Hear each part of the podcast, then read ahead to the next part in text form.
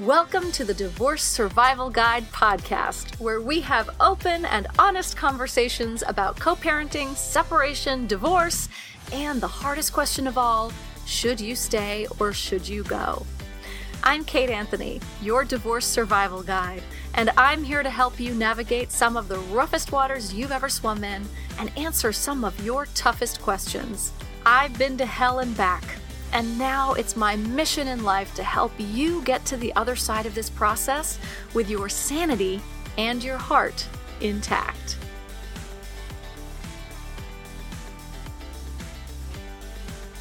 Hey everyone, welcome back.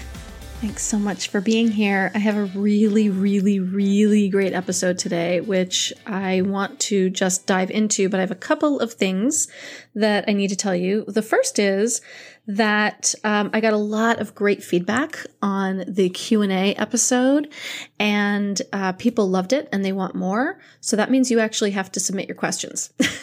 so the only way I can do it is if I get questions from you. So submit your questions at kateanthony.com slash questions. And the other thing I want to let you know is that my program, Should I Stay or Should I Go, is going to be getting a full blown revamp and it will be available at the beginning of April and it's going to be at a higher price point because it's going to have a lot more content and information in it. So if you've been kind of like on the fence and you're like, should I, should I pull the trigger? Should, should I, should I buy it or should I not? Uh, and you want to lock in the lower price of 497, then you should do that very soon. And don't forget, we always have a payment plan available for you. All right. So today I am so incredibly excited and honored that I was joined for this conversation by Leslie Bennetts. I have been a bit of a fangirl of Leslie's for a very long time. Um, after I read her book, The Feminine Mistake Are We Giving Up Too Much? which is all about the um, financial power that we give over in our marriages. Now that uh, Leslie and I uh, have connected, I um, I'm going to keep that go that connection going. We're going to have her on the podcast again. Um, she's actually in our Facebook group and she reads your stories, and so she is this. I love this episode because she's really speaking to you guys. She's really speaking to you. So Leslie Bennetts is a journalist and an expert on women's issues who's spoken all over the world on financial security and women's empowerment. She's the author of The Feminine Mistake, Are We Giving Up Too Much, as well as the biography Last Girl Before Freeway, The Life, Loves, Losses, and Liberation of Joan Rivers. How cool. So without further ado, I'm just going to cut straight to my conversation with the amazing Leslie Bennetts. Leslie Bennetts, it is such an honor and such a privilege to have you on the Divorce Survival Guide podcast today. Thank you so much for joining me. I am very pleased to be here. Oh, where to begin? I think one of the things that you and I have spoken about before is your book, The Feminine Mistake, which you wrote how long ago now? It was 15, 15 years ago. And what is so shocking to me is how much hasn't changed you know i mean i yeah. wrote it uh, right but it came out the year before the crash of 08 and the economy had been very good and um, women were leaving the workforce for the first time in decades the women's workforce participation was dropping and the ma- mainstream media of which i've been a member my entire adult life was promoting this idea of the opting out revolution, you know, just go home and be a stay at home mom and it's so great and you don't have to have the stress of juggling work and family. And I was old enough at that point. I was in my 50s and I had started to see how this actually works out over the long run for women and that it's a disaster, you know, and that you uh, raise your kids and then you can't get back into the workforce to earn you know a, a, living that will support you. And with women living longer and longer i i thought this is going to be a catastrophe. So mm-hmm. i wrote the book in response to that and it's just shocking to me that 15 years later this problem is not only uh, not any better in terms of remaking our world to suit the needs of women and children and families but in a lot of ways because of the pandemic it's worse because of the pressures right. uh, on women that have been you know unprecedented so. Do you have the stats at your fingertips of the number of women or the percentages who have had to opt out of the workforce in the pandemic? Well, they were you you know they were saying you know I think of five million or something. It's it's very hard to tell right now because you know one of the things that has changed in the last few years is the gig economy. So mm-hmm. there's an awful lot of people that are working in different ways that aren't necessarily showing up in the you know full-time participation in the labor force statistics but the problem is that, you know, there was a, a study a couple of years ago that showed that, you know, the majority of the American people don't have $400 to tide them over an emergency, whether it's medical or, or anything else. And it's also the case that uh, most people don't have retirement savings. And when my grandmother was born, women's average lifespan was 40 uh, in America. And I went to a fam a graveyard um, in Utah where my mother's family came from, and there were you know many generations of women who died in childbirth at 39, giving birth to their seventh child.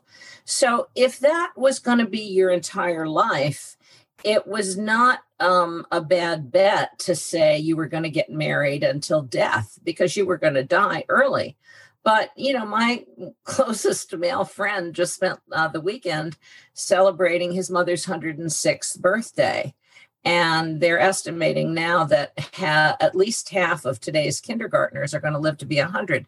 So if women have a lifespan of 100, and our blueprint for their lives is to find you know mr right or prince charming and he's going to take care of you forever this is going to be a catastrophe. And we're still encouraging women to make all of these very selfless choices, you know, self sacrificing choices, which they perceive as being for the, um, you know, uh, best for their children and their families. But um, when I wrote The Feminine Mistake, the average age of widowhood in America was 54.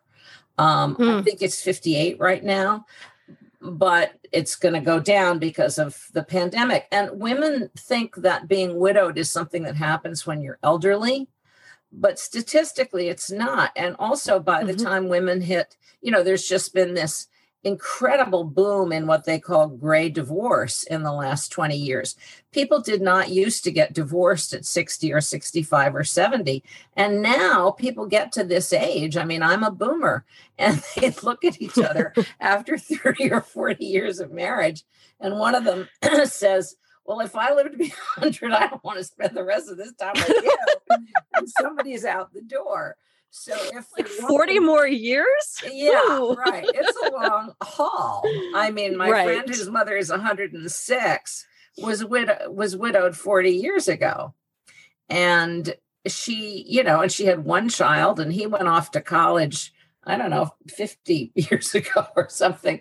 Right. And so if that's your only plan for life, you know, the Stanford Center on Longevity just did a big new report on aging and our blueprint for women's lives is catastrophically antiquated.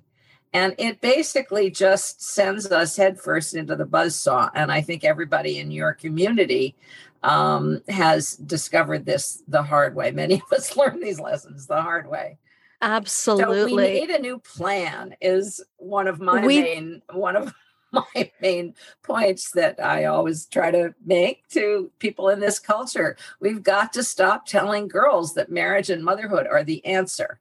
They are that's right. They may be part of uh, a fulfilling life if you choose them, but they are not the answer. They're not going to take you the distance. Men die sooner than women you know uh, the the percentage of of people in traditional nuclear families is now less than a quarter of American families.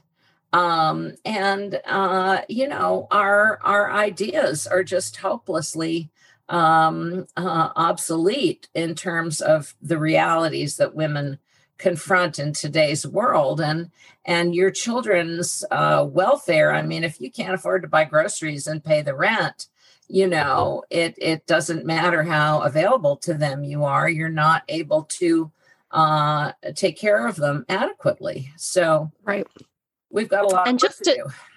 We have so much work to do, Leslie. Oh my gosh.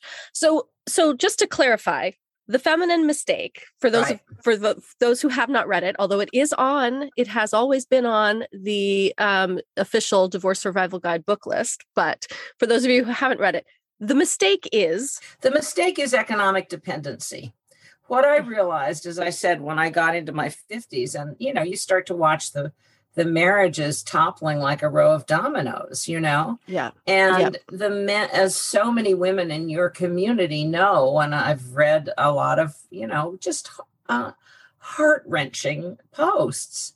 You know, yeah. a man can wake up one day and say, I don't want to do this anymore and walk out the door. And it is usually the man who is not the custodial parent and the woman gets left taking care of the kids. Been out of the workforce for any period of time. She just has a, a horrifying challenge in front of her. Often, no way to support herself, not only in the present, but going forward. So, it is the case that after divorce, men's standard of living goes up and woman's standard of living goes down a cliff and so, what does that tell you about the fairness of this system? And uh, as you get older, when men divorce, they almost always repartner, and women don't because if you look at if, if you look at the you know, it's one thing you know a lot of women say, well, I'll just find another husband. But if you yeah, that's what the, I thought. If you yeah, if you look at the data from the dating sites, a 60 year old guy who's not, you know, uh, a serial killer, um, uh, if he's, you know, reasonably successful, and by that I mean he's, you know, got a, a roof over his head, functional, right? He's semi semi functional a 60 year old guy thinks he is you know they won't date within 15 years of their own age. He think he's not looking for a successful 60 year old woman who is his peer. He thinks he's dating somebody age appropriate if she's 38 instead of 28 so the whole game plan of I'll just find another guy, which may have worked fine when you were in your 20s or your 30s, is not working so well in your 50s or your 60s or your 70s. Sure. And not even not in your 40s. And, I mean, and in even in your 40s, you're at that on the 40s. cusp of that thing. And and again, that goes off a cliff too. So um and uh, yeah. Yeah, my, my I mean, single, I lo- my single favorite piece of data that I've probably ever seen the the guy who founded OK Cupid got um, the uh, the data from all of the the dating matchup sites, and uh, he wrote a bestseller. I think it was called Dataclysm. But this there was this this great great finding, which is if you make a, a graph of the uh, people that men and women are attracted to. If you have women and they go from the age of 20 until, you know, 80, um, the men they're attracted to are within a year of their own age. So it goes up right in tandem with the woman's age. With yeah. men, oh God, starting at 20, men are most attracted to 22 year old women. And if you plot this on a graph until they no. die, no, your 90 year old still wants a 22 year old woman and thinks he deserves one. So Ugh. men's, you know, interests Never, Where does this come from? They don't grow up. They well, patriarchy. I mean, you know, they have right. a sense of entitlement. They're, you know, a guy can be, you know, short and bald and fat and and poor, and he still thinks he should have a supermodel you know, who looks as if, you know, she used to be a Victoria's Secret angel. So, you know, I mean, go figure. Um, but it is it is a sense of entitlement. And it really is a problem for women because uh, mm-hmm. uh, I was a reporter. Uh, my my career was divided between the New York Times and then I was at Vanity Fair for many years.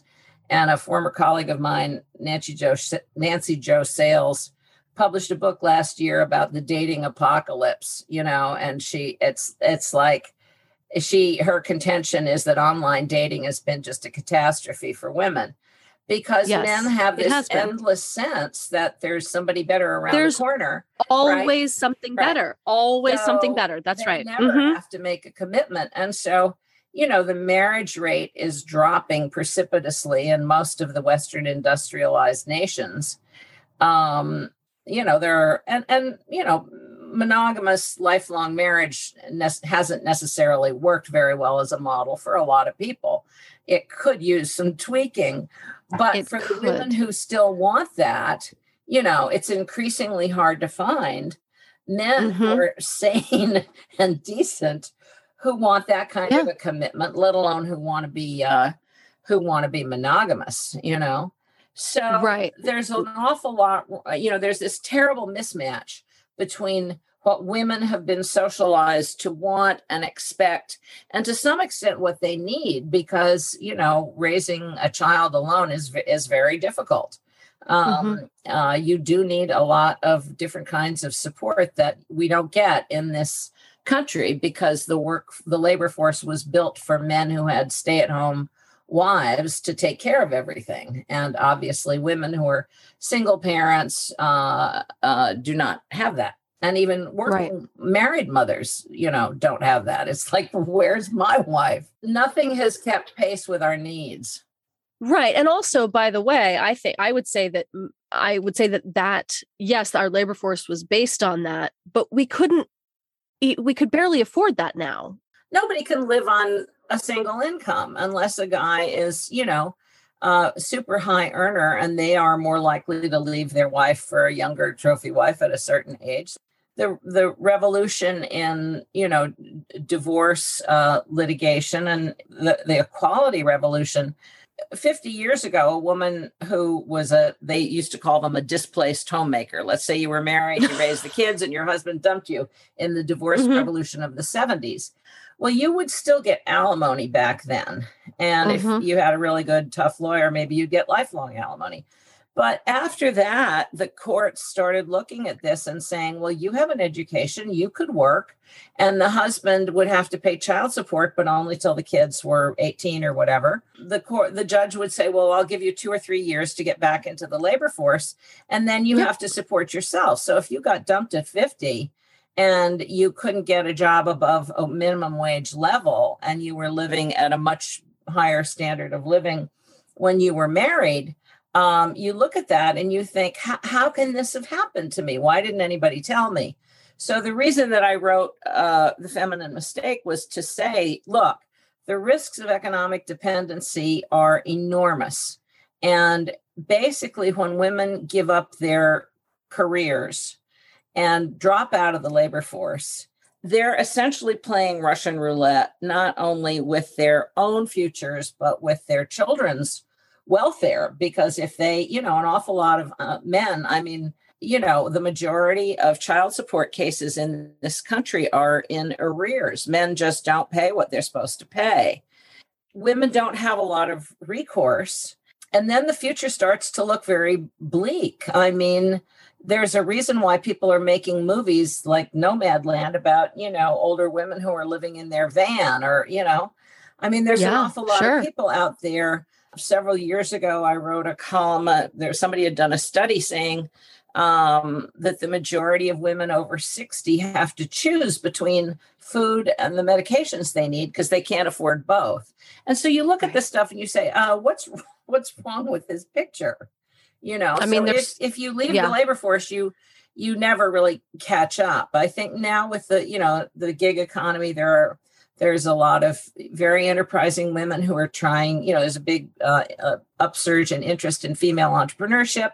I mean, look at what you've created, you know, but it's yeah, hard. But- it's but hard. let's look at what i created and i you know i'm very transparent about this um with uh, on the podcast and with my with my people because i think it's important to know that you know i got divorced 13 years ago i had two years of spousal support because i was exactly married for five talking about I had two years, and in that time, I was like, sure, I'm totally going to be able to, you know, find a new husband. That was my that was my plan. That was your plan. So that was my big plan.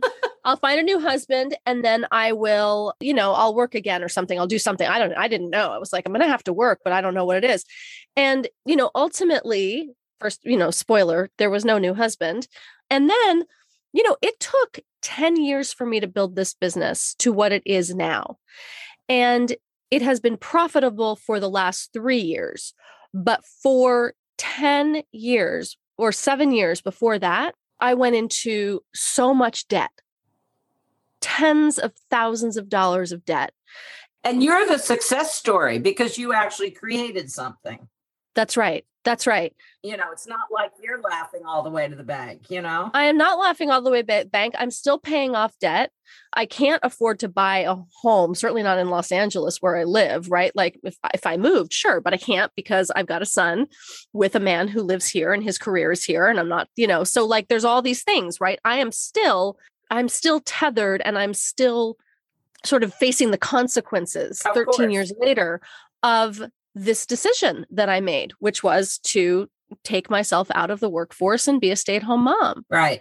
Many women in their divorce decrees, you know, they stipulate you can't leave the state, you know, you can't move out of state for 18 years until your kid is 18 or whatever. I mean, it, yeah. it's it's not even necessarily uh, an option. My feeling about all of this was you know, you sort of feel like Paul Revere, you know, somebody's got to warn people, you know. When I published The Feminine Mistake, I thought I was very naive. I'm a reporter. I thought, oh, I'm doing a public service. I'm going to say, here's the facts. You know, here's what happens when you do this. And then everyone was going to be like, oh my and gosh, what are we thinking? Like, oh my gosh, I'll have to rethink this, you know?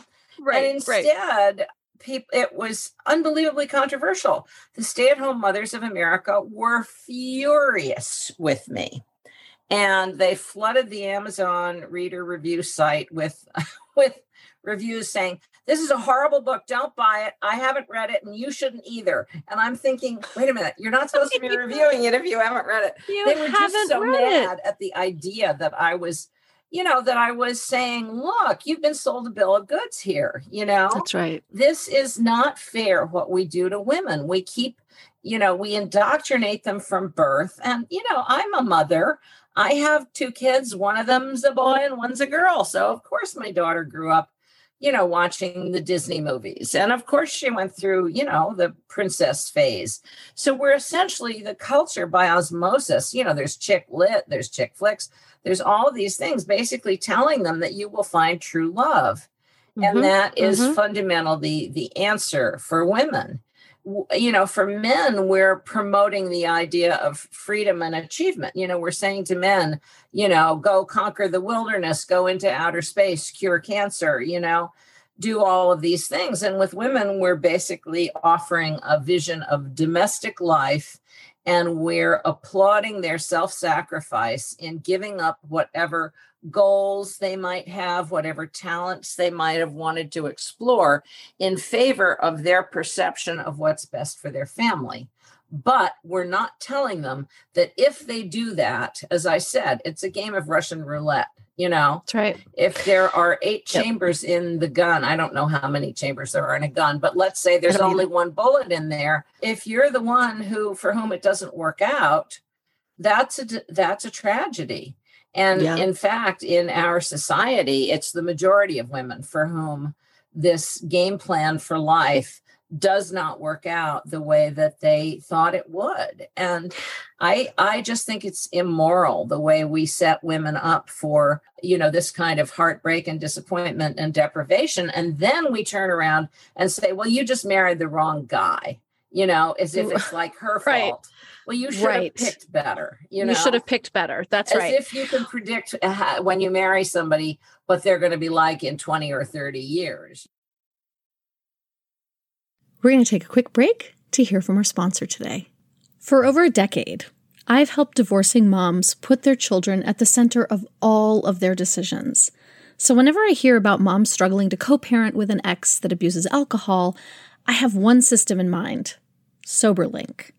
SoberLink's alcohol monitoring system is the most convenient, reliable, and reasonable way for a parent to provide evidence that they're not drinking during parenting time SoberLink's real time alerts, facial recognition, and tamper detection ensure the integrity of each test, so you can be confident your kids are with a sober parent. With SoberLink, judges rest assured that your child is safe, attorneys get court admissible evidence of sobriety, and both parents have empowerment and peace of mind. Trust the experts in remote alcohol monitoring technology to keep you informed and your kids safe and secure. To download the resource I created with SoberLink, checklist for high conflict divorces, visit soberlink.com slash DSG. And now back to our show. So, what would you say to someone listening right now who is a stay at home mom and is sort of facing this? And, like, you know, we're not here to say to you, like, you, you fucked up, you made this terrible decision, right, it's your exactly. fault, right? I think it's really important that we, uh, that as you were saying, that like society made you believe made us do right? this, right? We get brainwashed from birth to think this is what we're supposed to do. So my feeling is women shouldn't blame themselves. Nobody should blame them you know mm-hmm. um mm-hmm. but we should start informing ourselves about what the long-term consequences of this are going to be for us and right. one of the things that is true is that if for whatever reasons and people have lots of different demands on them some of them have children with disabilities or you know various issues um, that require uh, you know greater than norm you know average caretaking needs. But if women at least can keep their hand in can, you know it's partly just this mental um you know balancing act of understanding. I think one of the things when you're overwhelmed with the needs of your children and your family you feel as if well this is my life.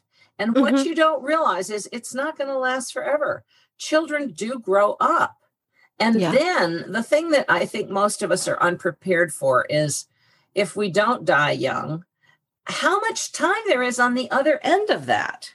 There's just mm-hmm. an extraordinary amount of years.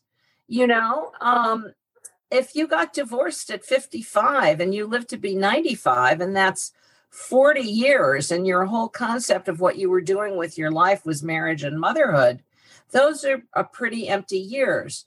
So I would mm-hmm. say to any woman, whether she is uh, at home or not, certainly if she is uh, at home. Think about the future. Think about what else you can do, would like to do, what facets of yourself you have not explored yet. Start working on them. If you need to finish a degree or to get a different one, start just plugging away at it, even if it's in small increments to prepare yourself for the that's future right. because that's right it is a basic truth of the universe that change is the only constant and i think that our social system sets us up to think that you can just nail it down and this is your life and this is what your life is going to be but it's not because everything changes children grow right. up you know um people develop divorce problems. happens divorce happens yeah and even just you know substance abuse you know some you, you marry somebody when you're 30 and you don't know that by the time he's 60 you know he is going to have a terrible problem with alcoholism or you know opioid addiction or you know people have a lot of problems that overtake them at certain points. Right. another basic rule of nature is being able to take care of yourself. So that's the piece of it that we don't give women in terms of our social conditioning um, we don't tell them that. We still tell them implicitly or explicitly that they can rely on someone else to take care of them. And if that was ever true, it is not true now. I would argue that it has never really been true because your husband could drop dead of a heart attack. 40. My grandmother expected to be married forever. My grandfather ran off with his mistress when my mother was nine. And mm. my grandmother had never, never entered her mind. She was born in 1890, you know. She certainly hadn't planned a career. And so she was she was destitute. We need to start thinking differently about and and come up with a different uh, life plan that accommodates. I mean, my friend, as I said, who my friend who has the mother who just turned 106 he said to me a couple of years ago i thought i'd done due diligence. I had pl- done all my meticulous financial planning with the idea that my mother could live to be 100 and now she's 106. 106 so however you're whatever chronology you're planning for just extend it a little bit to be on the safe side for yourself right. you know? Well yeah. for yourself right? And it's funny because i think about like what you're saying and i'm like you know my mom's death in in many ways i mean which is not what i'm planning or want or anything right. like that. But, you know, she's 80. And so, like, you know, um, but like her death is somewhat my retirement plan. Right. You know, yeah, I'm like, well, my, wait, 26 more years. To, Hold on. you should talk to my friend Barry. yeah, I'm going to be 76. Like maybe yeah. she lives to be 106, maybe that's, I'm not, maybe she's not exactly. the best retirement plan. you know, my basic motto is don't, don't count on anybody else, not yes. your parents, you know, and, and also your parents, you know, given how much health care costs and the cost of you know, end of life care, an awful lot of people think they're going to get money from their parents and their parents run through it all before they die through no fault of their own. But, you know, Absolutely. stuff happens. Right. So um, provide for yourself. Also, you know, your children, your children, if you end up being a financial burden on your children at a time when they're trying to develop their own independent adult lives, they're not going to be thanking you for being home to make cookies uh, for you know the school snack of the day. That's, That's right. of course back when they were going to school in person, right. which I assume that at some point they will again reliably. But you know they're going to be saying, "Why didn't you plan better?" I've God knows I've interviewed countless young adults who who are furious with their mothers for not having thought this through because now right. you know the father has long since you know disappeared from the picture and they say well what am i going to do you know she, am i going to say oh well i don't care if you end up in the gutter i mean I, they love their mothers but right. this is not what they wanted either so you right. know women have got to take uh, responsibility for their own destinies is my bottom line yep and listen there are so many look i mean i think about my mom who's a single mom um my parents split up when they were when i was 11 months old uh. and my mom was a single mom in new york city uh with at, you know at 31 with no family in the country and no support system and it was hard. She put herself through graduate school. She got it, you know, eventually got her master's, then her PhD. She became a full professor. Like, but this was like a 20 year journey of her. Yes, like, exactly. Having to, right. And it wasn't that she was relying on my father to be her uh income by the way like she was not a stay-at-home mom ever but they were both actors so right. you know and also you know the question really is a lot of women, you know, to some extent, they they delude themselves because they think, oh well, you know, I do X, but they don't really think if I had to starting tomorrow take care of myself and my children, I can earn alone. Could I do that? And uh, if the answer is not yes, you've got to put some serious thought into this. It's also mm-hmm. the case that most Americans do not have uh, very much life insurance. So, a lot of the time, if a man dies, you know, uh, there, there's absolutely nowhere close to what a woman with young children is going to need in order to finish raising them god forbid uh, educating them you know? Sure. Yeah like a hundred thousand dollars is like that's not gonna that's gonna be a maybe a year. And right now i mean this morning's headlines were all about housing costs skyrocketing all over the country. I think that it's just critical for us to it's like waking it's like it's like we've all been trained to be sleeping beauty you know um, we just are in if we believe the messages of this culture we're in this you know we may be hardworking moms. I mean, it's god knows it is not easy to you know raise kids and manage a household but but there are parts of life that nobody gave us the memo that we were going to have to deal with that we are going to have to deal with. The, the statistics about uh, later years are shocking. I mean, the, the vast majority of men die with a partner, the vast majority of women die alone. So you can tell right there, and, and this, you know, there are a variety of reasons. Men do die younger, for example. And as I said, men repartner. So men will remarry if they mm-hmm are widowed later in life, and women uh, generally don't find another husband to remarry. For all of those reasons, there's no one taking care of you. And it is a very, I mean, I'm divorced. Um, my life blew up when I was 60. I was very shocked by uh, what happened. Um, and although I've always worked, I was uh, in no way prepared for this radical change in what my later life was going to be. But at least I could hang on to my home because I did earn an income.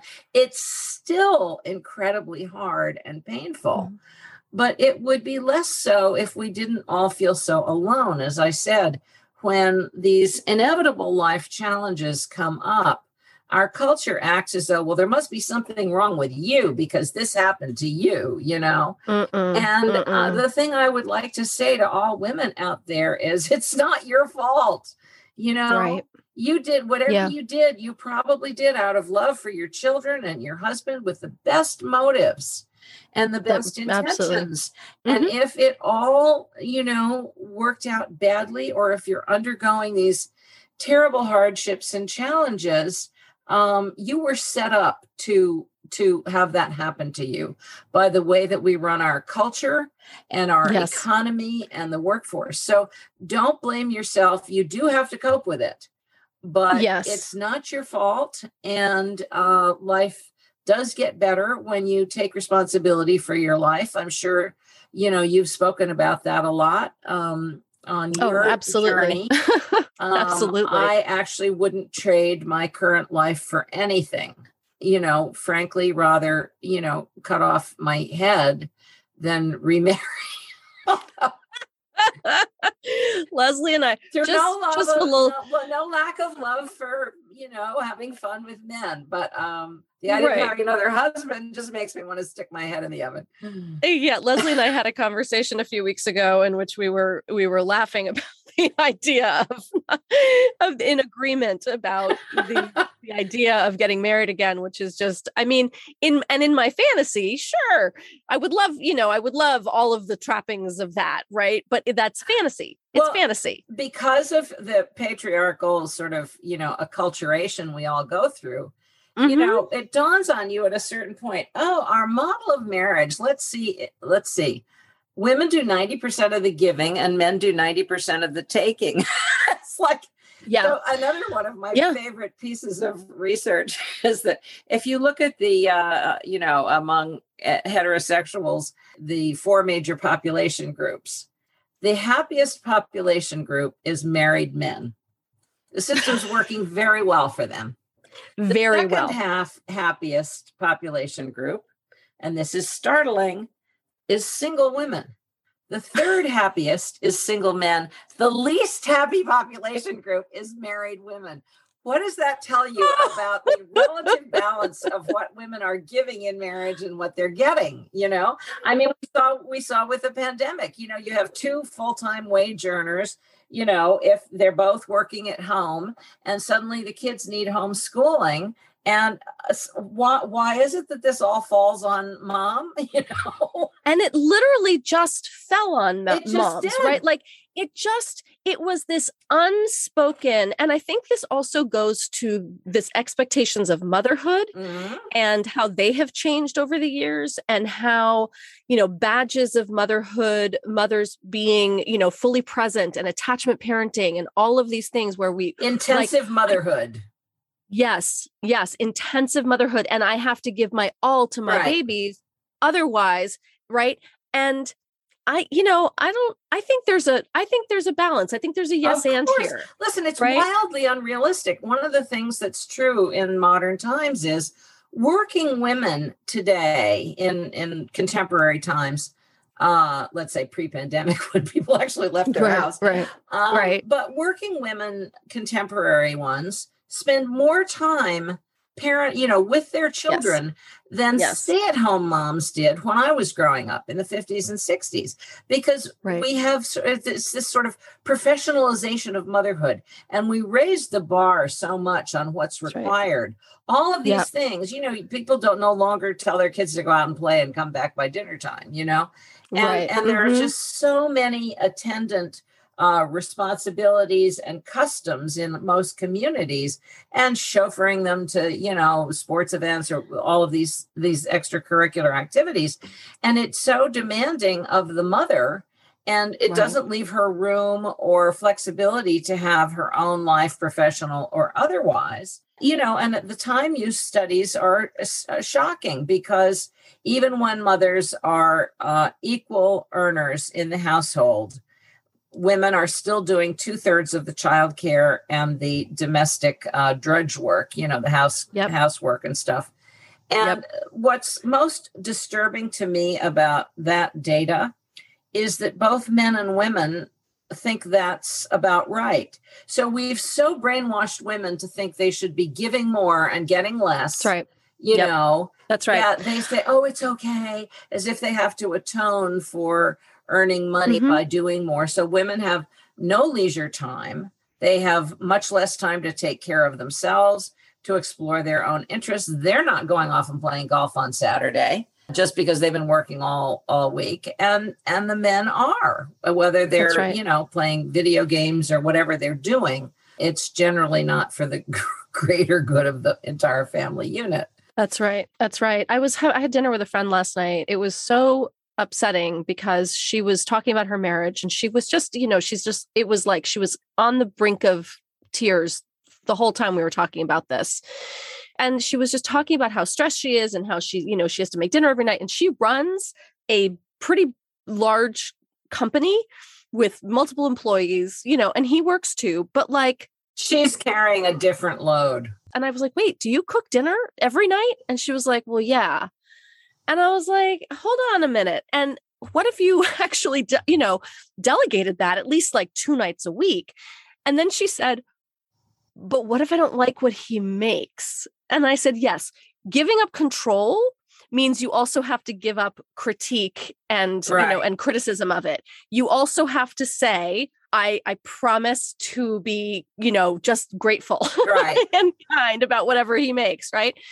And then the conversation went on and she was talking about the kids and all of this stuff and I realized I said, he just basically exists and does his own thing in the house and like has his own life. And then he gets the benefit of, of all of your work. Right. Of having a family, of having a wife, right? He gets the benefit of having a wife and kids and all of that, but he doesn't actually have well, that's to do why very I, much. That's why I said, you know, women uh, at a certain point wake up to the fact that they're doing 90% of the giving and mm-hmm. the man is doing 90% of the taking men get right. all that's why men married men are a, a very happy population group statistically because they just get all of these incredible benefits and uh-huh. but it doesn't yeah. it doesn't you know they have also have unfettered freedom and these days they're that's likely right. to be you know on seekingarrangements.com and having some you know, girls mm. on the side or whatever. And, you know, they're not even necessarily showing up at home to be with their kids.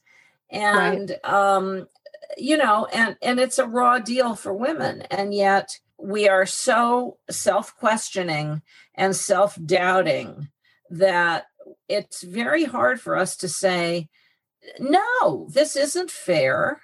There is a sort of Stepford Wives aspect to it that we're brainwashed yes. like what if he didn't make a nutritious dinner and then i would feel like it was my fault that my kids weren't getting a good dinner if i didn't right. like what he made or whatever well you yeah. know what they're not going to die you know they're not going to die if they eat pizza right. two nights a week exactly. it's fine exactly right yeah so i do think women have got to start holding men to a higher standard because it's not going to change until we do that's right that's right. And you mentioned, you know, in the beginning of this conversation, you mentioned we needed we need a new blueprint. Right.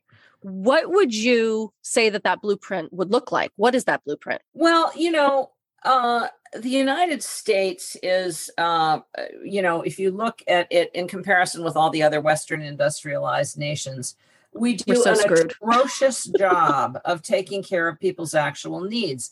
And the, the group that we fail the most abysmally is women and, and by extension children because we don't mm-hmm. have eh, you know paid parental leave and maternity leave paternity leave flexibility for caregivers um, any of these things that people need in order to manage both aspects of their lives and one of the problems with this is that in our very politically polarized country unfortunately, a lot of the issues uh, that have to do with the welfare of families and the welfare of you know women and children have been politicized so that people perceive them in terms of left, right, red, blue, Democrat, Republican. And mm-hmm. one of mm-hmm. the things that I uh, would like to say to women everywhere is we've got to stop this nonsense. This doesn't have anything to do with where you fall on the political spectrum. Our needs are not being met. The needs of modern families are not being met um, by all of these different measures. Uh, things are bad in this country, and they don't have to be. This is a rich nation. And the, one of the reasons that they're bad is that we're still going along with the program of this very, very sexist system that doesn't right. take our needs into account.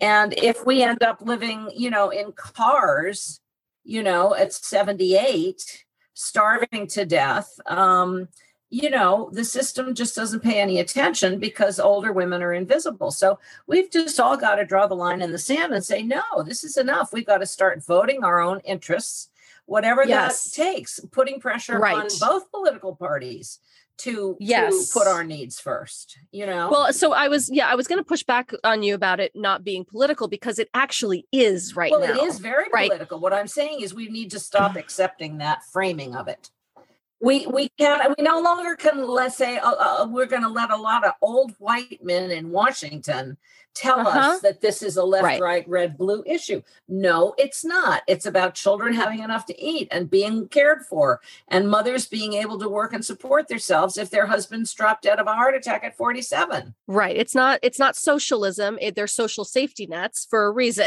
exactly, right? because people need them, particularly if they're going to live to be 106. You know. That's right. Yes, and and it is by and large Republican lawmakers that keep blocking these exactly. things that we need and so that's where it becomes political. Right. But if Republican women were to come right. and talk and and speak up and say like no absolutely not. You're not right then it wouldn't be right. and it wouldn't be as political. I so see. Yes why, i see what you're saying. why right. are women at any point on the political expe- spectrum accepting this?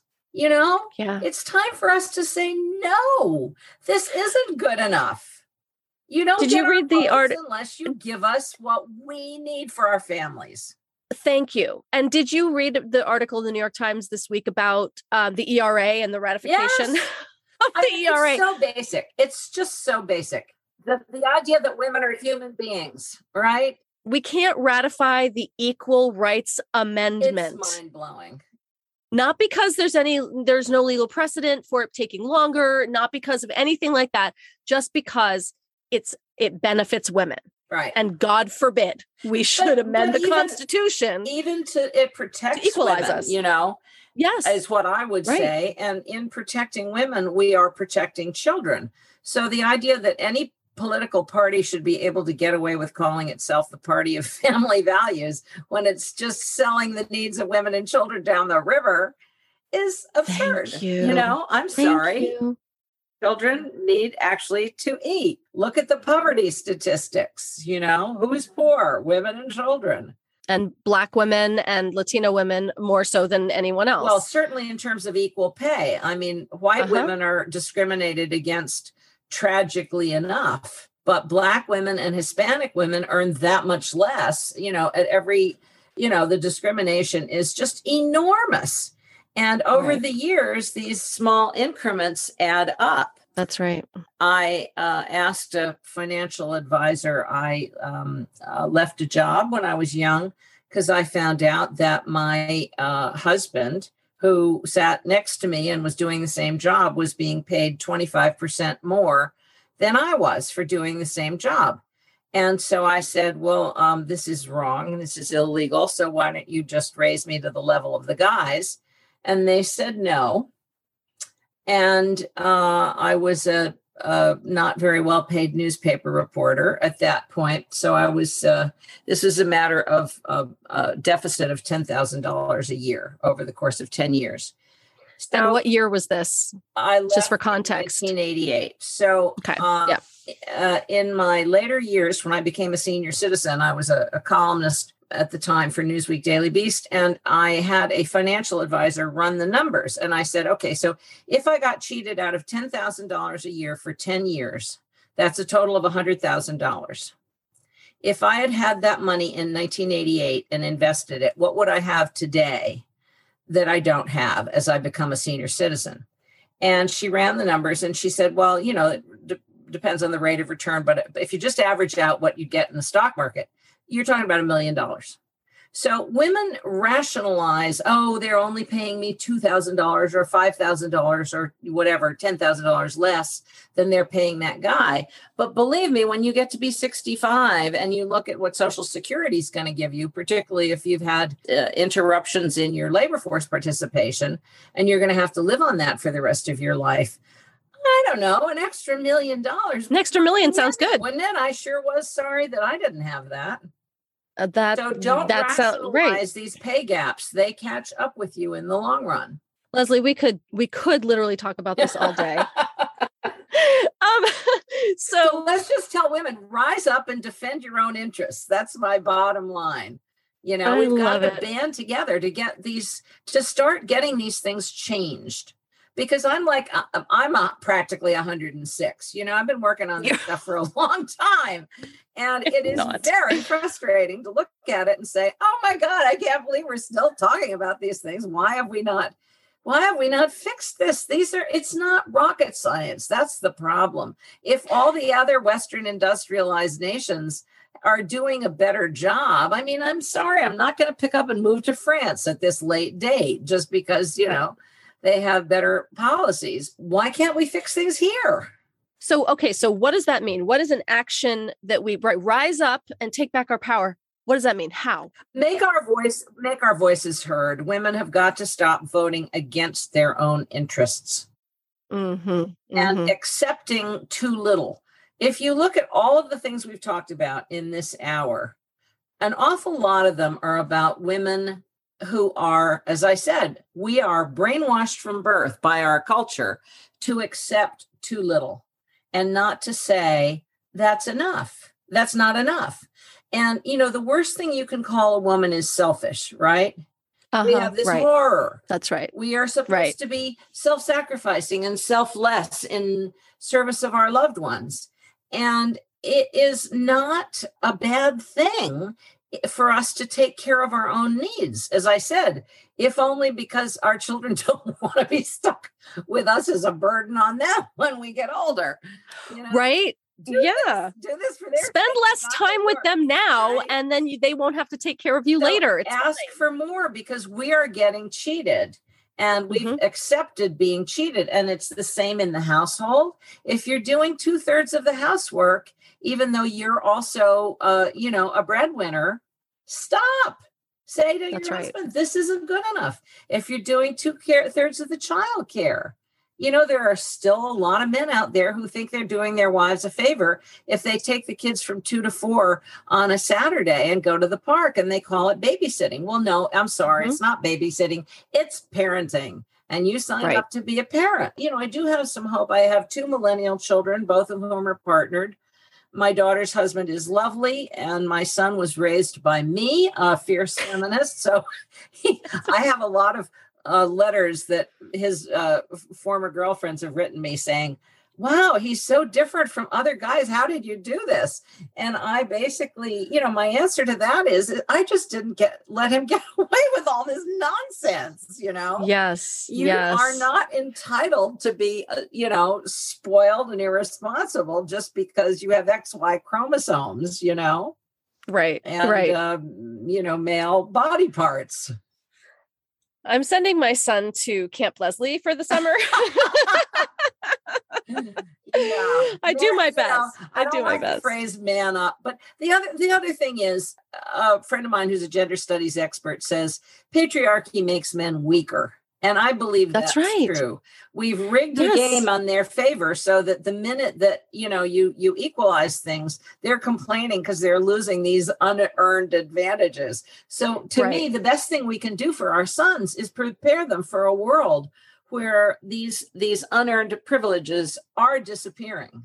Yes. Uh, they're not going to be able to compete unless they realize that they too have to take responsibility for their lives, and that includes their family lives. You know, we've all got mm-hmm, to equalize mm-hmm. things so that we're all able to function in a modern, globalized economy that's changing very fast, which is a huge challenge for all of us. So let's get rid of all this gender stereotyping that holds us all back.